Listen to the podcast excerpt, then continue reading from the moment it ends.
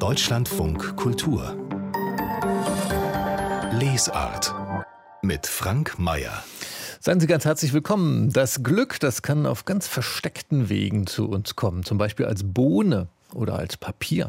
Von solchen Momenten erzählt Theresa Preauer in ihrem Buch Das Glück ist eine Bohne und mit ihr spreche ich gleich. Ich habe jetzt hier ein Buch auf dem Tisch, in dem es um das Glück geht, auf sehr eigene Weise. Das ist schon beim Titel zu ahnen. Das Glück ist eine Bohne, heißt dieses Buch von Theresa Preauer. Seien Sie willkommen, Frau Preauer. Hallo aus Wien. Warum ist denn das Glück eine Bohne, wie Sie in Ihrem Titel da ankündigen? Wie, wie kann das sein? der Titel leitet sich von der letzten Geschichte in diesem Buch ab. Äh, das kam so zustande, ich beschreibe das auch, ich hatte einen Kummer und ein Freund hat mir eine Bohne geschenkt und hat gesagt, das ist eine Glücksbohne. Und er hat so verschmitzt gegrinst dabei. Und als ich zu Hause war, habe ich die Bohne aus der Tasche gezogen und bin drauf gekommen, es ist ein Stein in der Form einer Bohne. Und so habe ich dann das weitergesponnen, so ein bisschen wie vom Märchen vom Hans im Glück der ähm, am Anfang Gold geschenkt bekommt und am Ende einen Rucksack voll Steinen hat, weil er es immer wieder eintauscht, dieses vermeintliche Glück des mhm. Goldes. Und am Ende ist er froh, wenn er den ganzen Rucksack los ist und auch die Steine los ist. Ja, solange man an den Stein glaubt oder an die Bohne, dann kann da auch das Glück drin liegen. Ne? Dann kann man sie auch gut loswerden, ja. ja. Dieses Buch, ähm, das versammelt viele Texte, die Sie in den letzten Jahren geschrieben haben für Zeitungen oder Zeitschriften oder Preisverleihungen oder Kunstkataloge oder auch fürs Radio. Das ist eine weite Spanne. Und ich muss sagen, dass mir das Umschlagbild gleich sehr sympathisch war.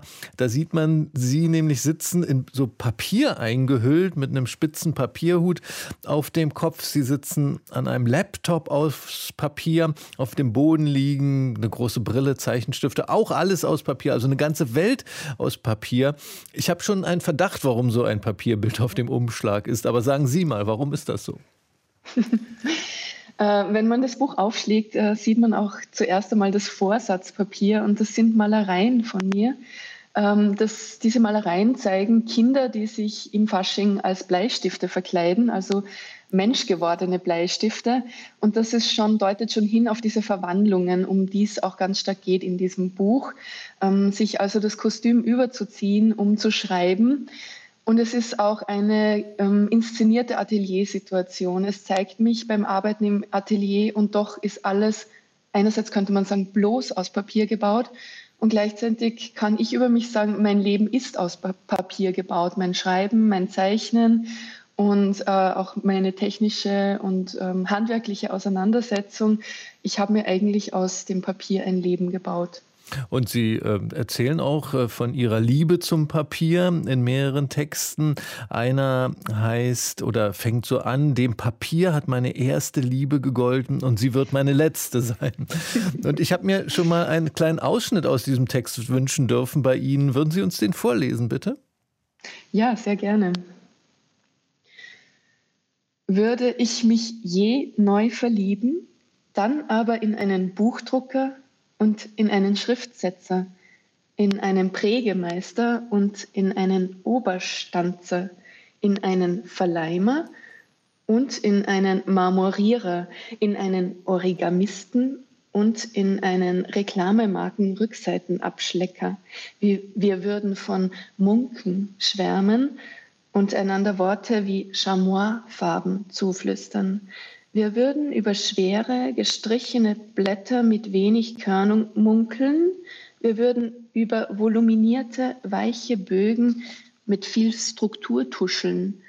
All die Wörter, die ich gelernt habe, Vorsatz, Prägedruck, Kunstbillet, Netzkappenkarte, mit Atlasseide, mit Perlmutt, Hebelkarte, Blumenoblate, Brokatpapier.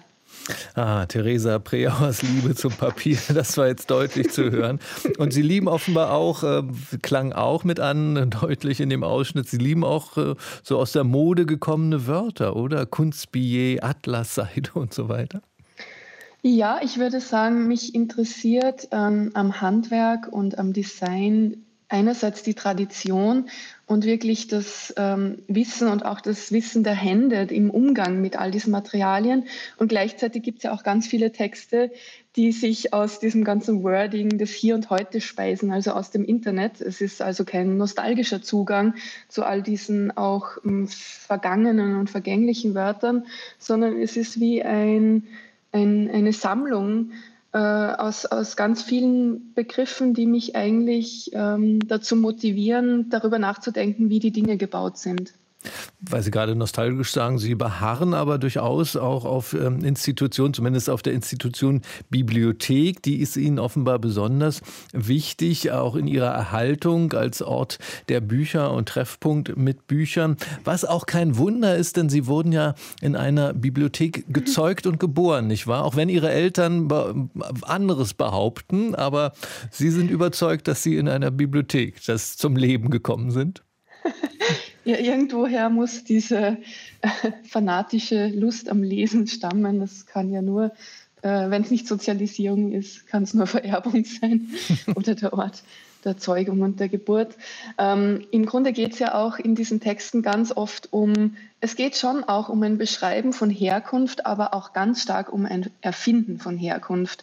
Und für mich ist das die große Kraft der Literatur oder das, was mich an Literatur auch interessiert, ist, dass sich die Dinge anzuverwandeln und sich auch ähm, versuchsweise überzuziehen, diese Identitäten.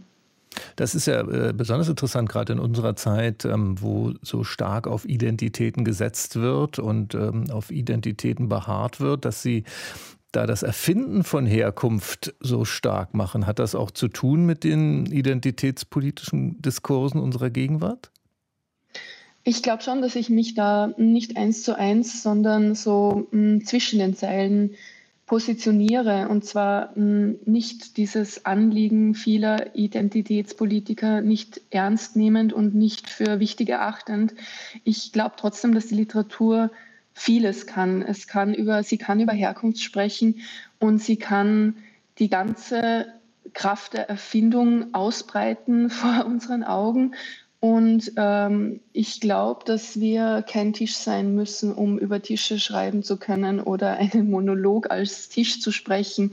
Ich glaube, dass man durch Lesen unglaublich an Erfahrung sammelt und an Erfindungsreichtum. Und das ist doch äh, politisch, gesellschaftlich nicht zu unterschätzen.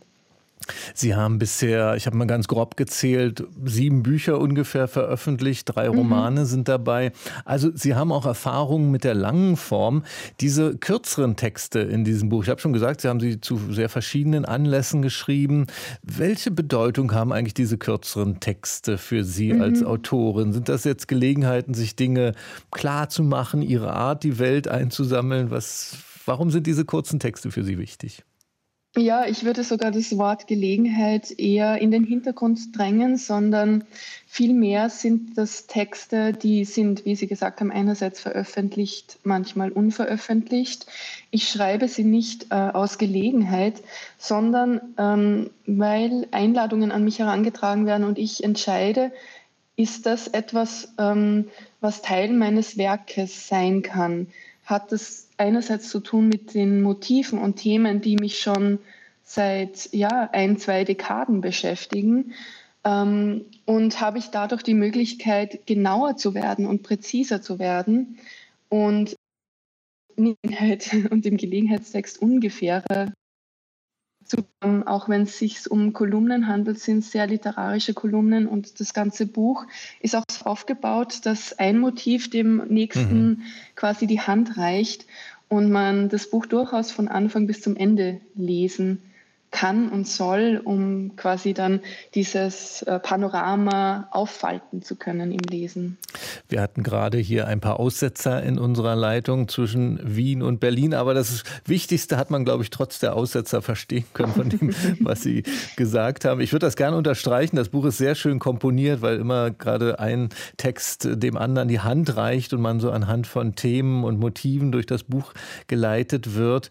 Wie war das denn jetzt für Sie, als Sie diese Sammlung Sammlung zusammengestellt haben. Das ist ja auch ein Buch von einigem Umfang, als Sie so diesen Texten und Themen wieder begegnet sind, die Sie beschäftigt haben in den letzten Jahren. War das auch ja, eine Wiederbegegnung mit sich selbst? Äh, mit meinen eigenen Interessen und Leidenschaften. Ähm, und auf jeden Fall etwas, was sich als mehrere, nicht rote Fäden, ich glaube, es sind vielfarbige Fäden durch meine Arbeit zieht. Die Beschäftigung mit äh, Mode, Gestaltung, Design, bildender Kunst, ganz viele Kindheitstexte auch und auch Texte, die von Sport sprechen und vom Ausgehen. Und darunter sind einige Erzählungen, in denen zum Beispiel so berühmte Stars wie Britney Spears oder Phil Collins äh, einbrechen ins Landleben. Ich bin ja aufgewachsen in einem alpinen, äh, eigentlich eine Kleinstadt in den Bergen, in den österreichischen Bergen. Und immer wieder hat bei jemandem schon in den 90ern das Navi gesponnen und sie sind fehlgeleitet worden dorthin und sind in unserem Vorgarten gelandet. Stimmt, so kam Britney Spears zu Ihnen und hat dann sogar noch assistiert beim Weihnachtsbaum schmücken. Das war doch sicherlich eine interessante Begegnung. Wir haben ja vorhin über das Erfinden schon gesprochen. Ne? so war es auch wirklich, ja. und wie hat sich Britney Spears gemacht äh, am Weihnachtsbaum?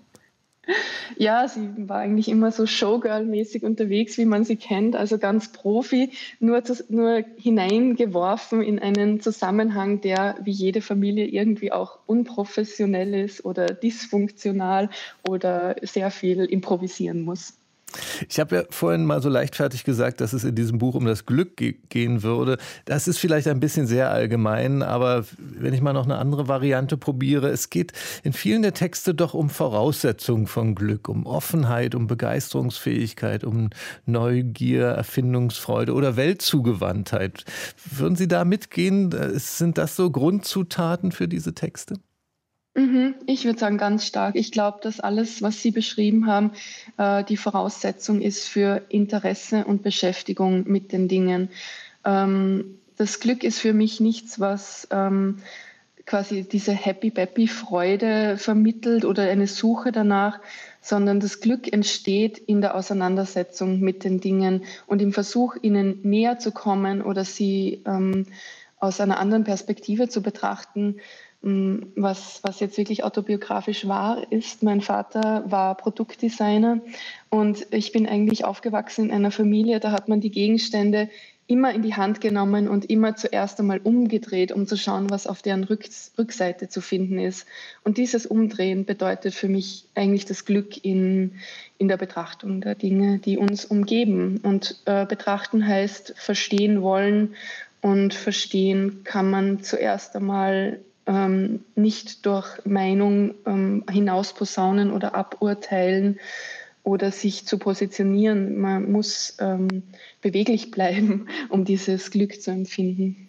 Sagt die Schriftstellerin Theresa Preauer hier im Deutschlandfunk Kultur. Wir haben über ihr neues Buch gesprochen. Das Glück ist eine Bohne, heißt das. Im Waldstein Verlag ist das Buch erschienen. Haben Sie ganz herzlichen Dank für das Gespräch, Frau Preauer.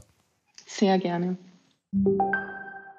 Morgen wird sich der Tag der Bücherverbrennung im nationalsozialistischen Deutschland jähren. Am 10. Mai 1933 wurden deutschlandweit Bücher verbrannt bei der sogenannten Aktion Wieder den undeutschen Geist der deutschen Studentenschaft. In 22 Universitätsstädten wurden öffentlich Zehntausende Bücher verbrannt von jüdischen, marxistischen und pazifistischen Schriftstellerinnen und Schriftstellern. Es gibt nur wenige Mahnmale, die an diese Bücherverbrennung erinnern aber seit heute gibt es ein weiteres in München und das hat sich Tobias Krone für uns angesehen.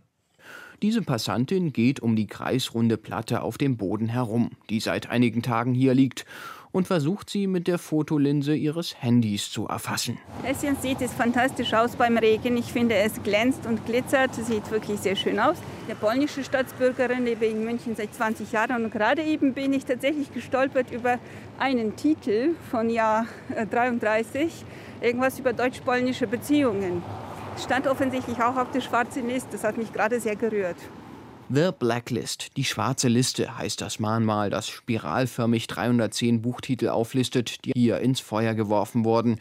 Hier am quadratischen Königsplatz aus dem 19. Jahrhundert, umrahmt vom Propylentor und den zwei Museen in Form griechischer Tempel, fanden die Nazis ihren Platz für Aufmärsche und für die Bücherverbrennungen. Das begann eben mit einer Veranstaltung an der Universität im Hauptgebäude Also da waren dann schon 7.000 bis 8.000 Leute dabei und man vermutet, dass dann eben äh, mit diesem Zug, der dann hier zum Königsplatz marschiert ist, an die 30.000 Menschen insgesamt da dabei waren und zugeschaut haben. Also das war ein Event, das ganz München beschäftigt hat mit Sicherheit. Die Historikerin Miriam Zadorf leitet das NS-Dokumentationszentrum gleich um die Ecke.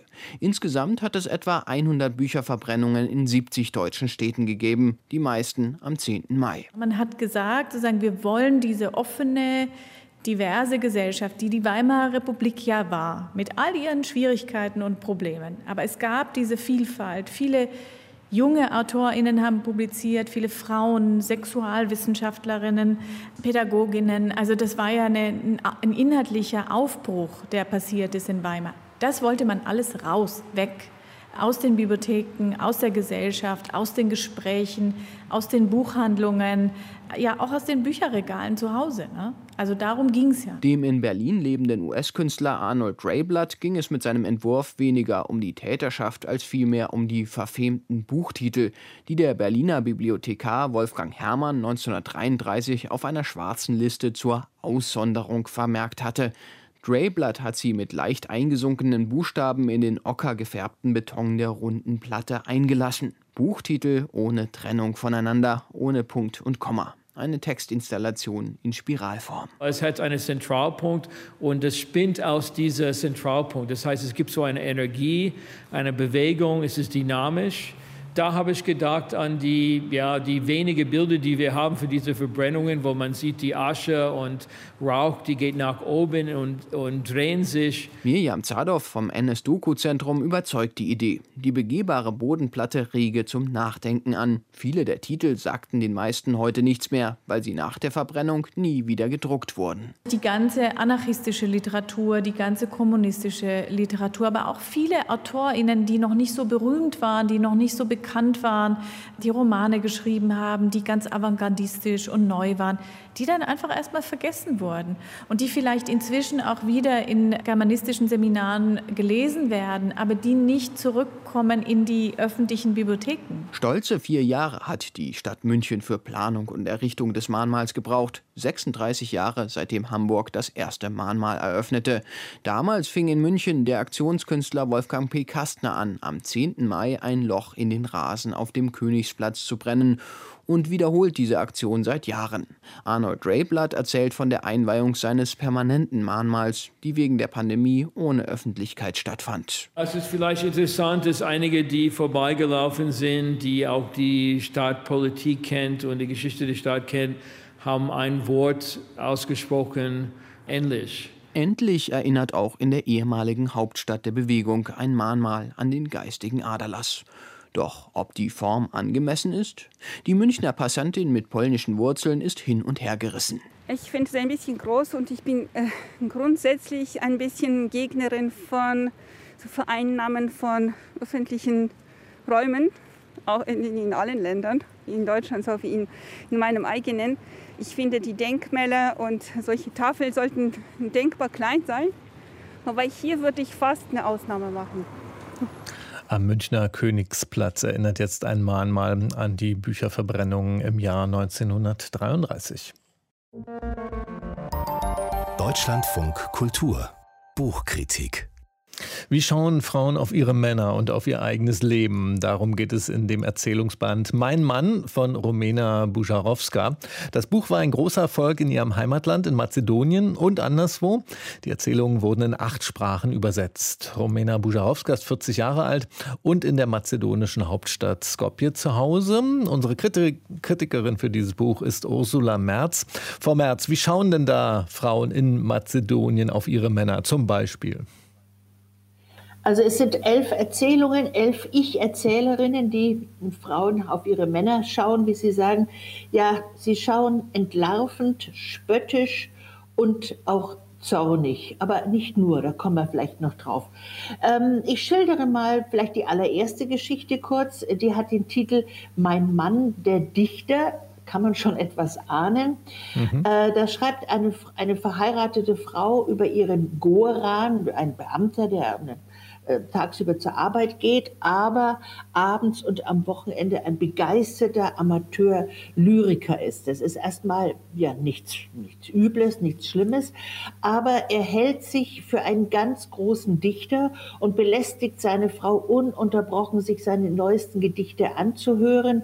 Er verlangt von ihr auch, dass sie diese Gedichte äh, zitieren kann. Er fährt unentwegt zur Poesiefestival durchs Land und sie kann nicht anders. Sie verachtet ihn mittlerweile für den Kitsch, den er da fabriziert und den er nicht nur in der Küche und im Wohnzimmer zu Gehör bringt, sondern auch im ehelichen äh, Schlafzimmer, im Bett, wenn es intim wird. Und das ist ganz genauso, oder nicht genauso, vor allem peinlich. Also das ist ein entlarvender, bisschen gnadenloser Blick, den diese Frau auf diesen Lyriker wirft.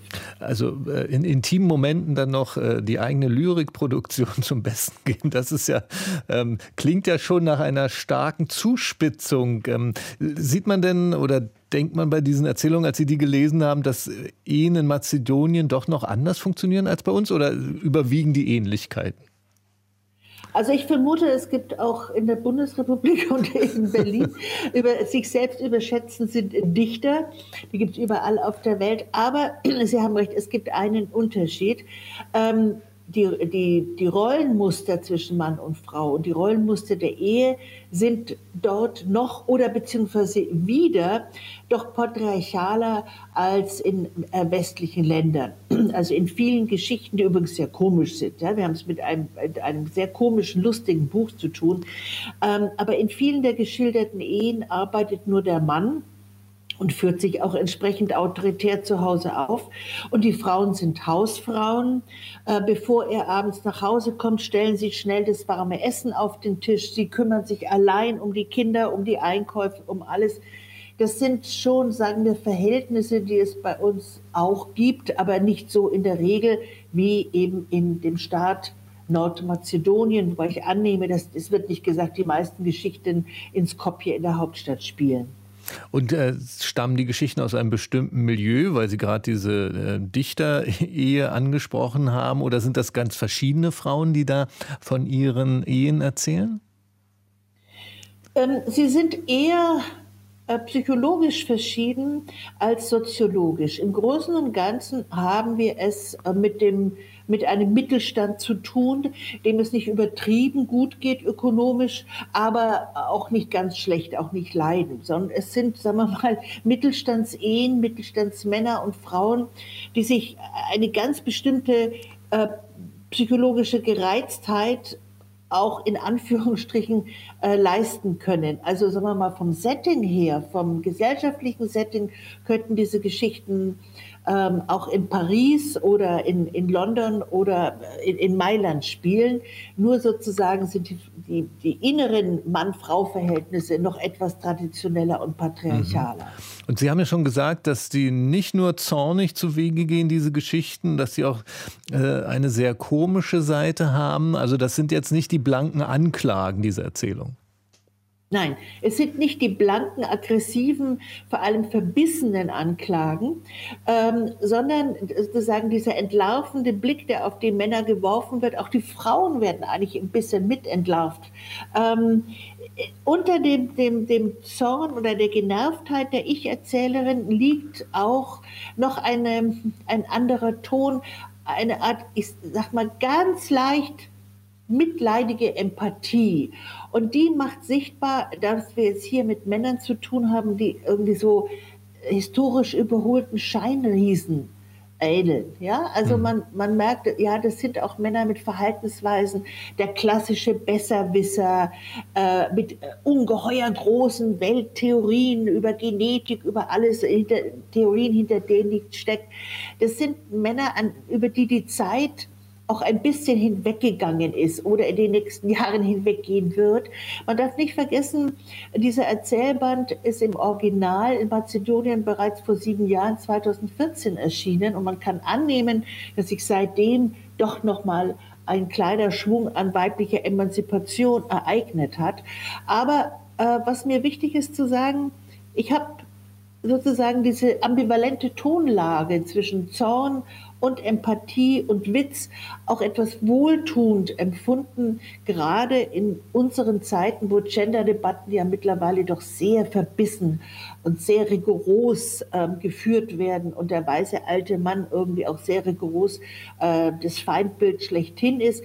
Da ist mir diese, diese Mischung aus Spott, Lakonie, Anteilnahme ähm, sehr angenehm gewesen bei der Lektüre und danach. Das sagt Ursula Merz über die Erzählung von Romena Bujarowska, die unter dem Titel Mein Mann veröffentlicht wurden, übersetzt aus dem Mazedonischen von Benjamin Langer. Im Surkamp Verlag ist das Buch erschienen. Besten Dank an Ursula Merz. Der Schriftsteller und Literaturnobelpreisträger Peter Handke, der war am Wochenende in Serbien und in der bosnischen Serbenrepublik unterwegs und dort wurde er mit mehreren hohen staatlichen Orden ausgezeichnet. Peter Handke ist umstritten, weil er sich während des Jugoslawienkriegs und danach mit der serbischen Seite sehr stark solidarisiert hat. Er hat nach Ansicht von Kritikern die von Serben begangenen Kriegsverbrechen geleugnet oder bagatellisiert. In der bosnischen Hauptstadt Sarajevo hat man jetzt auch mit starker Ablehnung oder Bestürzung auf Handkes serbische Auszeichnungen reagiert. Und ich will darüber sprechen mit der kroatisch-deutschen Schriftstellerin und Übersetzerin Alida Bremer. Guten Tag, Frau Bremer. Guten Tag. Das waren ja jetzt, man könnte sagen, Handke-Festspiele. Da wurde eine überlebensgroße Handke-Statue aufgestellt in der Republika Srpska. Er hat den Ivo Andrić-Preis bekommen in Belgrad, die höchste serbische Auszeichnung. Wie haben Sie denn jetzt oder wie schauen Sie auf diese Handke-Festspiele? Spiele? Ich frage mich ähm, tatsächlich, warum, warum kommen die jetzt? Ich meine, wir sind auch in, auf dem Balkan in der dritten Pandemiewelle. In Bosnien und Herzegowina gerade sind die äh, Menschen von der Pandemie mehr betroffen, auch als in äh, den EU-Ländern. Es fehlt auch an Impfstoffen. Ähm, warum gerade jetzt diese Reise? Das fragen sich sehr viele. Äh, es ist nicht so gerade verständlich, zum Beispiel der hohe Orden, den der serbische Präsident Vucic ihm gestern verliehen hat, Peter Handke, war schon in Abwesenheit von einem halben Jahr verliehen. Und ähm, da in Banja Luka die Eröffnung des Denkmals, dieser riesengroßen Statue von Peter Handke und die Verleihung des Banja Luka, also serbisch-bosnischen Ordens ähm, stattgefunden hat, am Tag, an dem äh, die Moschee Ferhadia, die sehr symbolisch für die Zerstörungen und ethnische Säuberungen in Banja Luka äh, steht, an dem Tag, also am Jahrestag, am 7. Mai, äh, dieser Zerstörung verliehen würde, hat der serbischstammige Journalist Dragan Bursac aus Banja Luka das als sehr, sehr äh, schlechte politische Absicht gedeutet. Also man muss auch die lokalen Stimmen sich anhören. Mhm. Er ist ein kritischer, Dragan Bursac ist ein kritischer Journalist aus Banja Luka, der relativ einsam dasteht, aber sehr mutig und schreibt und, und spricht.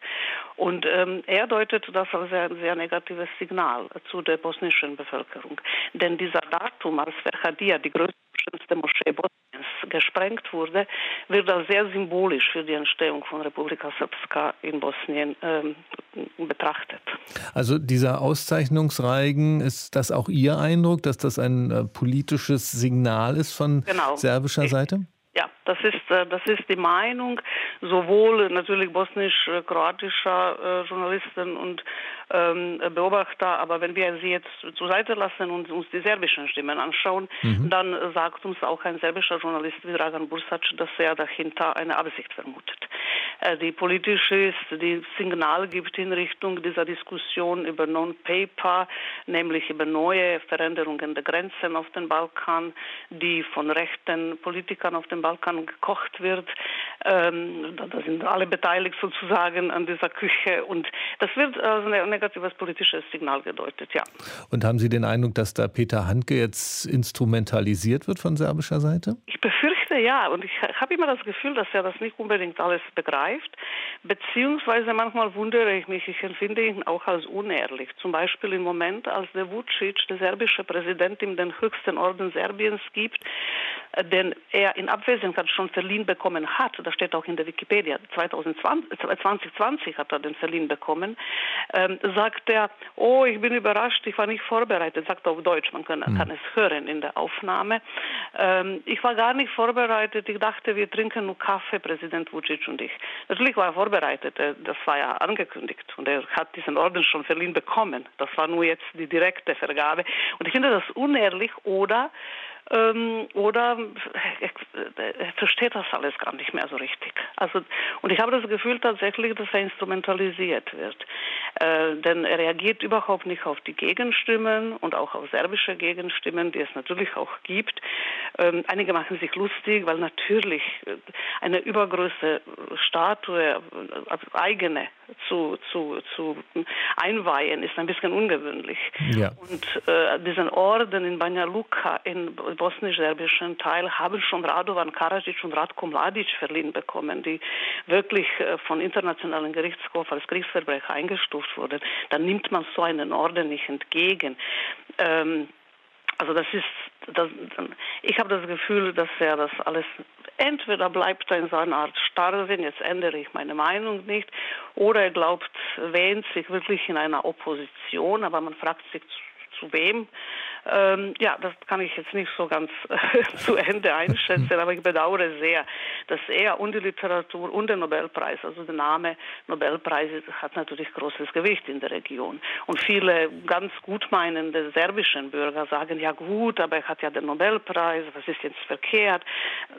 Also das ist schwierig dann und es ist auch schwierig zu argumentieren, äh, denn der, der Nobelpreis hat ein gewisses Gewicht natürlich. Serbische Auszeichnung für Peter Handke, darüber haben wir mit Alida Bremer gesprochen. Danke Ihnen ganz herzlich, Frau Bremer. So einen Neid, den muss man sich erstmal verdienen. Der große Seelenerforscher Sigmund Freud, der war neidisch auf den Schriftsteller Arthur Schnitzler, auf dessen Erzählungen. Freud hat an Schnitzler geschrieben, ich habe mich oft verwundert, gefragt, woher sie diese oder jene geheime Kenntnis nehmen konnten, die ich mir durch mühselige Erforschung des Objekts erworben.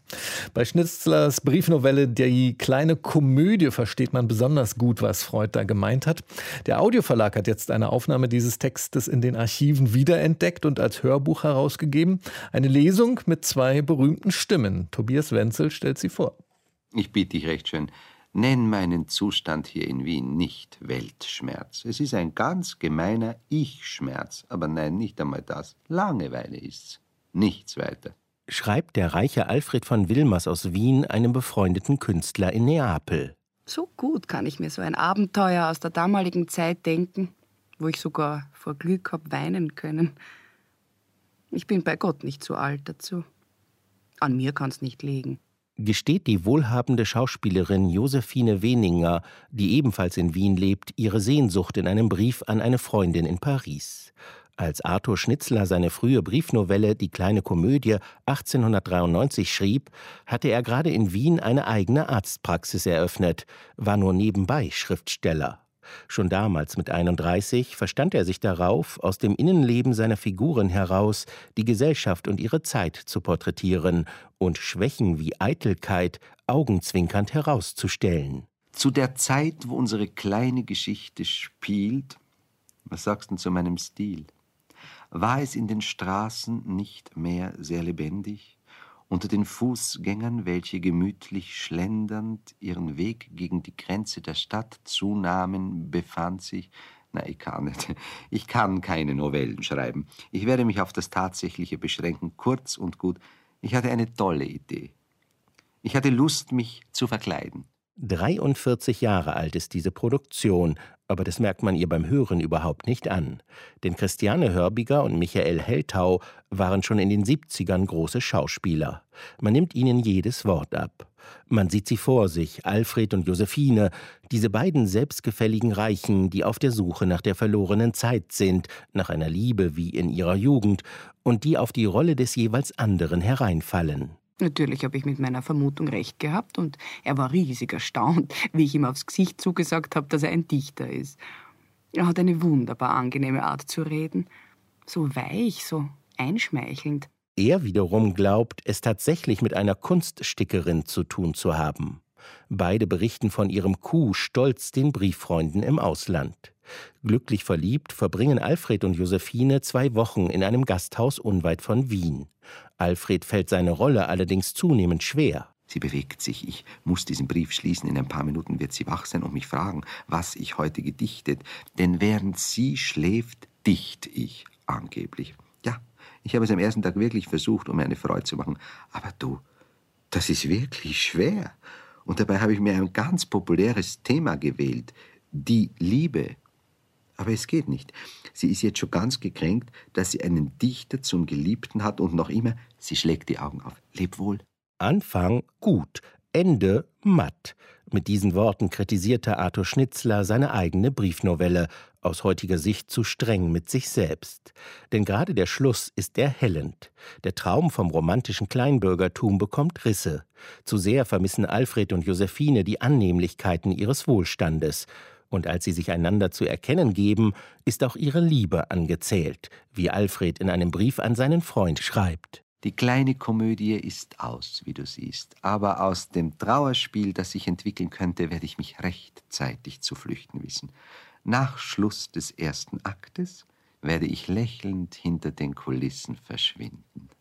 Dein Alfred. Die kleine Komödie mit Christiane Hörbiger und Michael Heltau ist eine wunderbare Wiederentdeckung. Und dieses Hörbuch ist im Audioverlag erschienen, eine Stunde lang ungefähr. 10 Euro ist der Preis. Straßenkritik. Hallo, ich bin Marion Hoffmann, ich komme aus Bad Mergentheim und im Moment beschäftige ich mich vor allem mit äh, Fachbüchern zum Thema Hunde, weil ich eine Hundetrainerausbildung mache. Und speziell lese ich da gerade Ausdrucksverhalten beim Hund von der Dr. Dorit Federsen-Petersen. Ja, wie der Titel eben schon sagt, geht es da vor allem um alle Facetten vom Ausdrucksverhalten vom Hund also ich finde, dass es sehr zu empfehlen ist für Hundetrainer vor allem, weil es einfach unglaublich wissenschaftlich fundiert und toll ähm, ausgearbeitet ist. Ich glaube, dass es eher schwerer zu lesen ist für Hundebesitzer, die wenig Vorwissen haben. Für Hundetrainer würde ich behaupten, ist es mehr oder weniger die Bibel unter den Hundebüchern, aber für den normalen Hundebesitzer eher weniger zu empfehlen.